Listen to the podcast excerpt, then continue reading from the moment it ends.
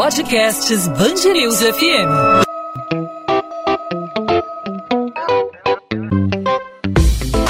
Dois às 20, com Maurício Bastos e Luana Bernardes. Oferecimento Amoedo, sua casa completa. Precisou da Amoedo? Pode contar. A sexta-feira no Rio de Janeiro foi marcada por mais um capítulo triste e lamentável na história do Estado: a prisão de um ex-secretário que foi responsável por uma pasta fundamental na tarefa de salvar vidas humanas, especialmente nesses tempos de pandemia, quando mais do que nunca a população necessita da estrutura da saúde pública. Edmar Santos, ex-secretário de Saúde, foi preso na manhã desta sexta-feira e vai responder pelos crimes de organização criminosa e peculato. Ele é apontado como integrante de uma organização criminosa que fraudou contratos de compra de respiradores pulmonares para o atendimento a pacientes da Covid-19. Em um dos carros do ex-secretário foram encontradas malas repletas de dinheiro vivo.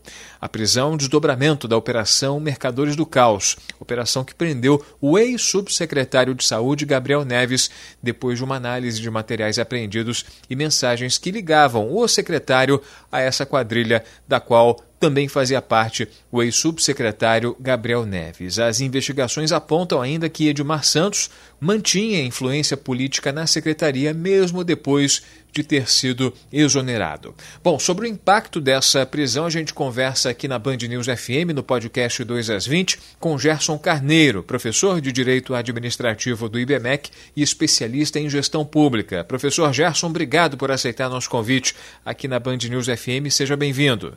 Obrigado, Maurício. É, é um prazer estar falando com os ouvintes da Rádio Band News. Professor, do ponto de vista da gestão pública, qual o significado dessa prisão, da prisão de um homem que ocupou por um bom tempo uma posição de relevância no governo do Estado, na estrutura do Estado do Rio de Janeiro e mais? Ele ocupava uma posição responsável pela gestão de, um, de uma pasta tão importante nesse momento de pandemia.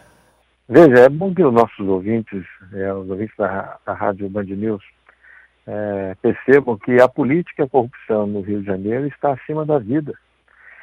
Isso é um assinte à inteligência do cidadão que já teve, nesse lapso de três, quatro anos, quatro ex-governadores do estado do Rio preso, três presidentes de Alerj preso, o chefe do Ministério Público já foi preso, um procurador do estado já foi preso, é, seis dos sete conselheiros do Tribunal de Contas do Estado foram presos, significa que nós estamos precisando passar por uma reflexão dessas autoridades que deveriam cuidar da coisa pública e mostra que de uma sociedade patrimonialista que mistura o público e o privado, locupleta-se da coisa pública, e nesse momento de pandemia de Covid-19, o governo e o Congresso Nacional criaram uma lei para a contratação direta emergencial na área de saúde para salvar vidas. Mas esta lei, infelizmente, envolveu brechas de corrupção nas administrações públicas, não só no estado do Rio de Janeiro, com a prisão desse, desse secretário, e que também vai chegar no governador e outros agentes públicos, mas em, em outros estados está acontecendo isso, como o estado do Amazonas. Então, a meu sentir, essa prisão do governador do, do, do, do secretário, revela um modelo de administração pública patrimonialista do século passado, em que as pessoas misturam público privado e nós precisamos voltar a essa administração gerencial, a meu ver, para chegar com foco no cidadão, que é o principal interessado e é o pagador de impostos. E é bom destacar, né, professor Gerson, que se trata da prisão de um secretário que foi antecedida pela prisão de um subsecretário que era responsável justamente pela parte das contratações de fornecedores, pelas assinaturas de contrato. O que leva a crer que o problema não esteja apenas aí, existem outros servidores, outros funcionários em linhas abaixo que fazem parte de uma cadeia que, pelo que a gente acompanha, está bem viciada e não ocorre, não é desse governo, vem de outros governos, né? Na verdade, Maurício, o que revela aí é a cultura da corrupção, especialmente na parte saúde, porque eu quero lembrar que o secretário de governo passado do Cabral também foi preso. A saúde sempre foi uma linha para se superfaturar contratos e enriquecer licitamente. Só que, mais uma vez, a gente vê empresários, secretários de saúde, o executivo, que também está envolvido nisso, o processo de impeachment, no caso, atos de improbidade administrativa, crimes comuns e crime de responsabilidade. Então, o que se revela é uma quadrilha e uma teia de pessoas que me chama a atenção que a população fluminense que votou neste governador para que limpasse a parte da corrupção, não adianta trocar o governador se nós também não trocarmos boa parte dos deputados com quatro, cinco, seis mandatos, como já revelei aqui, 10% foi preso e três presidentes de Aleste foi preso. E ainda mais, esses deputados indicam agentes públicos comissionados, chamados DAS, para secretarias, em setores importantes e estratégicos, como no caso de licitações, contratações, nesse período grave eh, de saúde pública emergencial no Brasil. Então, o que se revela aí é que não adianta mudar só uma pessoa, precisa mudar o sistema e a população fluminense tem que entender que o Estado é o que é, porque os seus cidadãos são o que são. Não existe político corrupto e população honesta. Nós precisamos rever isso aqui nós temos uma parcela grande de culpa que a gente coloca ali deputados, governador e mais. Essa parte de controle interno, a meu ver, ela é muito falha, precisa de uma modificação severa e que os órgãos de controle, Tribunal de Contas, o Ministério Público, façam seu papel.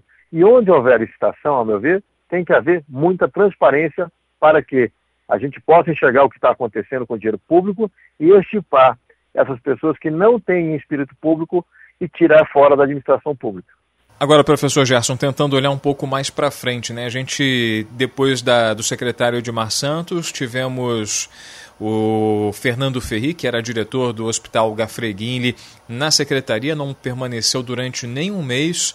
É, ele próprio é, se apresentou numa reunião de uma comissão da Assembleia Legislativa dizendo que não, não, não tinha como mudar o que havia sido feito e por conta disso não queria sujar o seu CPF, vincular o seu nome a esquemas, negociações é, anteriores à gestão dele, ele saiu, deixou o cargo e entrou um coronel médico do Corpo de Bombeiros para tentar tomar conta da casa, enfim, para tomar conta dessa terra arrasada. Agora, olhando para frente, qual a perspectiva diante é, de um secretário preso, diante de um governador que está passando por um processo de impeachment, sendo avaliado, sendo é, julgado pelos mesmos motivos é, pelos quais o secretário, ex-secretário de saúde foi preso. Qual a perspectiva daqui para frente, especialmente num cenário desses que vivemos de Covid-19?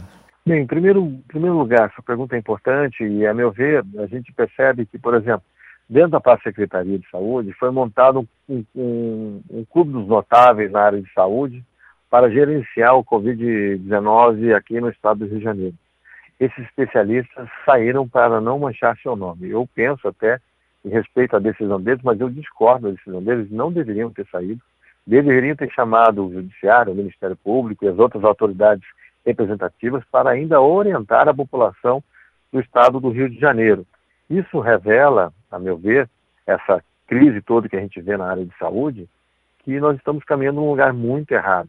Nós não podemos mais repetir que esse tipo de, de pessoas é, que vão praticar vários atos envolvidos em corrupção, tanto em probidade como crime licitatório, como outros tipos de crime, como lavagem de dinheiro e etc., é, a meu ver, nós precisamos colocar gente com qualificação técnica, com interesse público e que, se possível, não seja do meio político.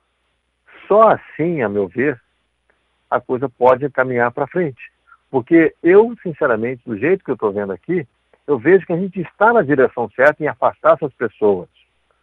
Mas, infelizmente, troca-se uma pessoa se coloca outra. Eu espero que essa pessoa, que agora é um coronel que está na pasta, que vai cuidar, é, possa ter uma liderança de chamar todas as autoridades e ser transparente com a população, de mostrar qual é a direção que nós vamos tomar nessa saúde, nessa seara. Porque a pandemia também mostrou que, tanto na área de saúde quanto na educação, o sistema brasileiro, que é caro, ele está fracassado.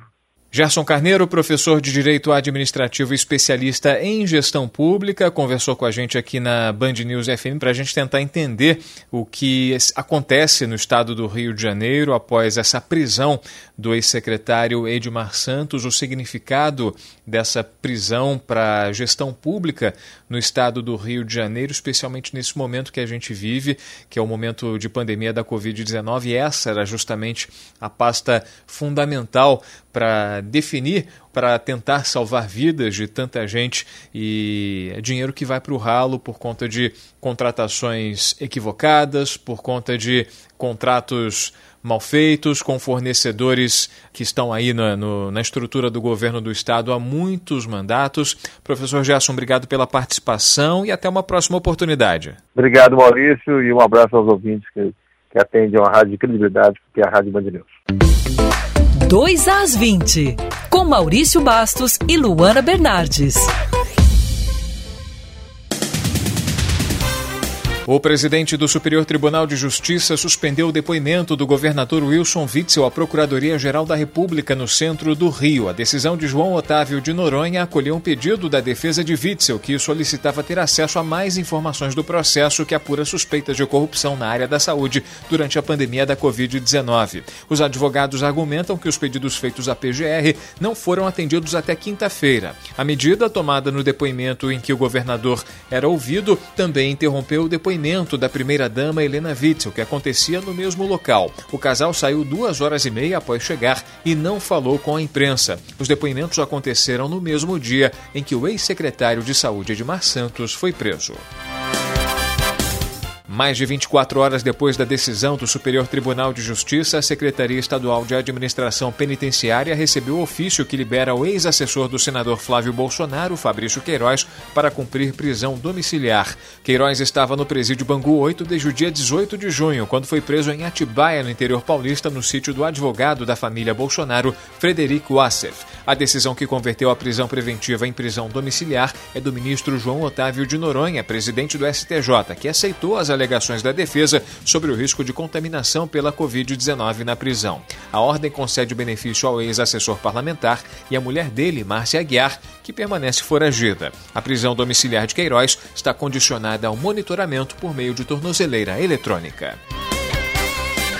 O ex-deputado federal Alfredo Sirquis, de 69 anos, morreu em um acidente de carro próximo ao arco metropolitano em Nova Iguaçu, na Baixada Fluminense. De acordo com a Polícia Rodoviária Federal, o carro saiu da pista e se chocou contra um poste. Jornalista, roteirista, fundador do Partido Verde no Brasil e um dos pioneiros na militância ambiental no país, Alfredo Sirquis morreu na hora com o impacto da batida. Em nota, a Prefeitura do Rio lamentou a morte e ressaltou que, como secretário de Urbanismo e de Meio Ambiente da cidade, Sirquis sempre trabalhou por um Rio mais humano e solidário. 2 às 20. Ponto final no 2 às 20. O 2 às 20 é a Band News FM em formato podcast, sempre trazendo para você as principais informações, os principais destaques da nossa cidade, do nosso estado. O Rio em resumo para você, sempre de segunda a sexta, a partir das 8 da noite, nos principais aplicativos de streaming de áudio e também no nosso site Band Com.br Encerrando a semana com um noticiário bem intenso no Rio de Janeiro, muitos acontecimentos, a prisão do ex-secretário de Saúde Edmar Santos, também a prisão domiciliar de Fabrício Queiroz, ex-assessor parlamentar do senador Flávio Bolsonaro. E fechando a tarde a gente teve aí a morte de Alfredo Sirquis, ex-deputado federal, foi presidente, fundador do Partido Verde, ocupou funções no governo do estado do Rio, também na prefeitura do Rio, político que se vai depois de um grave acidente, um acidente terrível no arco metropolitano. A gente volta na segunda-feira com mais um 2 às 20. Luana Bernardes no comando voltando da folga e eu na segunda-feira estarei de folga. Ao longo da semana, Luana te acompanha aqui no resumo do dia na Band News FM com os principais destaques do Rio de Janeiro, na nossa cidade, do nosso estado, no 2 às 20. Bom fim de semana, gente. Tchau, tchau.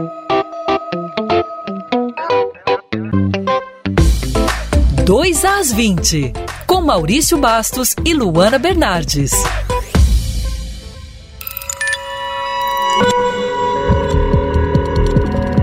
Podcasts Bangerils FM.